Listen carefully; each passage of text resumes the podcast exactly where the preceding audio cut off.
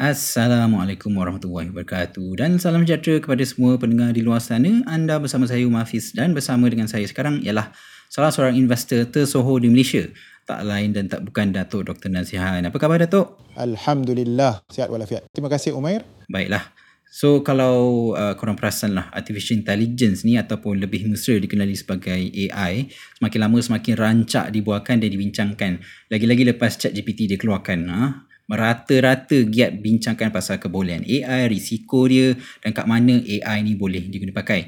So, memandangkan kita bersama dengan uh, seorang investor yang hebat, jom kita sama-sama dengar pendapat beliau tentang AI dalam investment. Baik, Datuk, apa kebaikan AI uh, terhadap pelaburan zaman sekarang ni? Terima kasih. Baik, uh, seperti mana yang korang tahu, saya merupakan seorang uh, pengurus wang bertauliah, pakar ekonomi dan juga seorang pakar dalam pelaburan AI.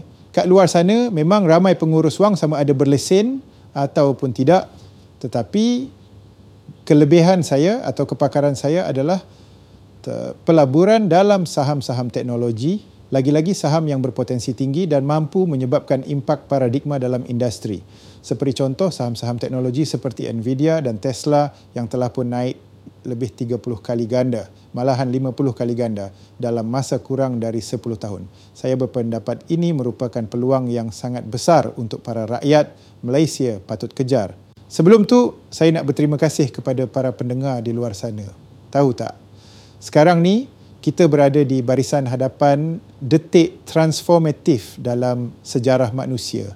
Maybe korang rasakan statement saya tu agak dramatik tapi itulah realitinya.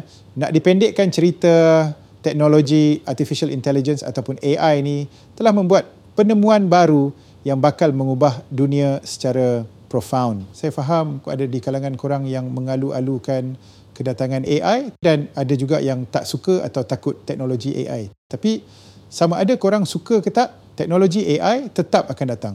Dan saya percaya yang ianya akan datang uh, secara mendadak Malahan saya juga percaya yang yang dalam masa beberapa bulan yang akan datang, eh, jangkauan teknologi AI ini akan mengubah cara kita menjalani kehidupan harian bukan sahaja di US tapi di seluruh dunia. So, siapa yang boleh terima perubahan tu secepat mungkin ada peluang yang tinggi untuk mengumpul kekayaan yang banyak. Uh, kenal Mark Cuban, uh, salah seorang shark ataupun jerung yang pernah join cerita Shark Tank. Dia ni seorang usahawan dan juga seorang pelabur yang dah pun dapat title billionaire.